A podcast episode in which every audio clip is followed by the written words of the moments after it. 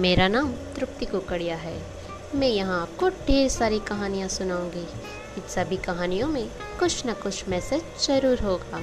आप अपने बच्चों को ये कहानियाँ सुना सकते हैं और उन्हें एक अच्छा इंसान बनने की सीख दे सकते हैं। तो सुनते रहिए मेरी कहानियाँ मेरे पॉडकास्ट के साथ।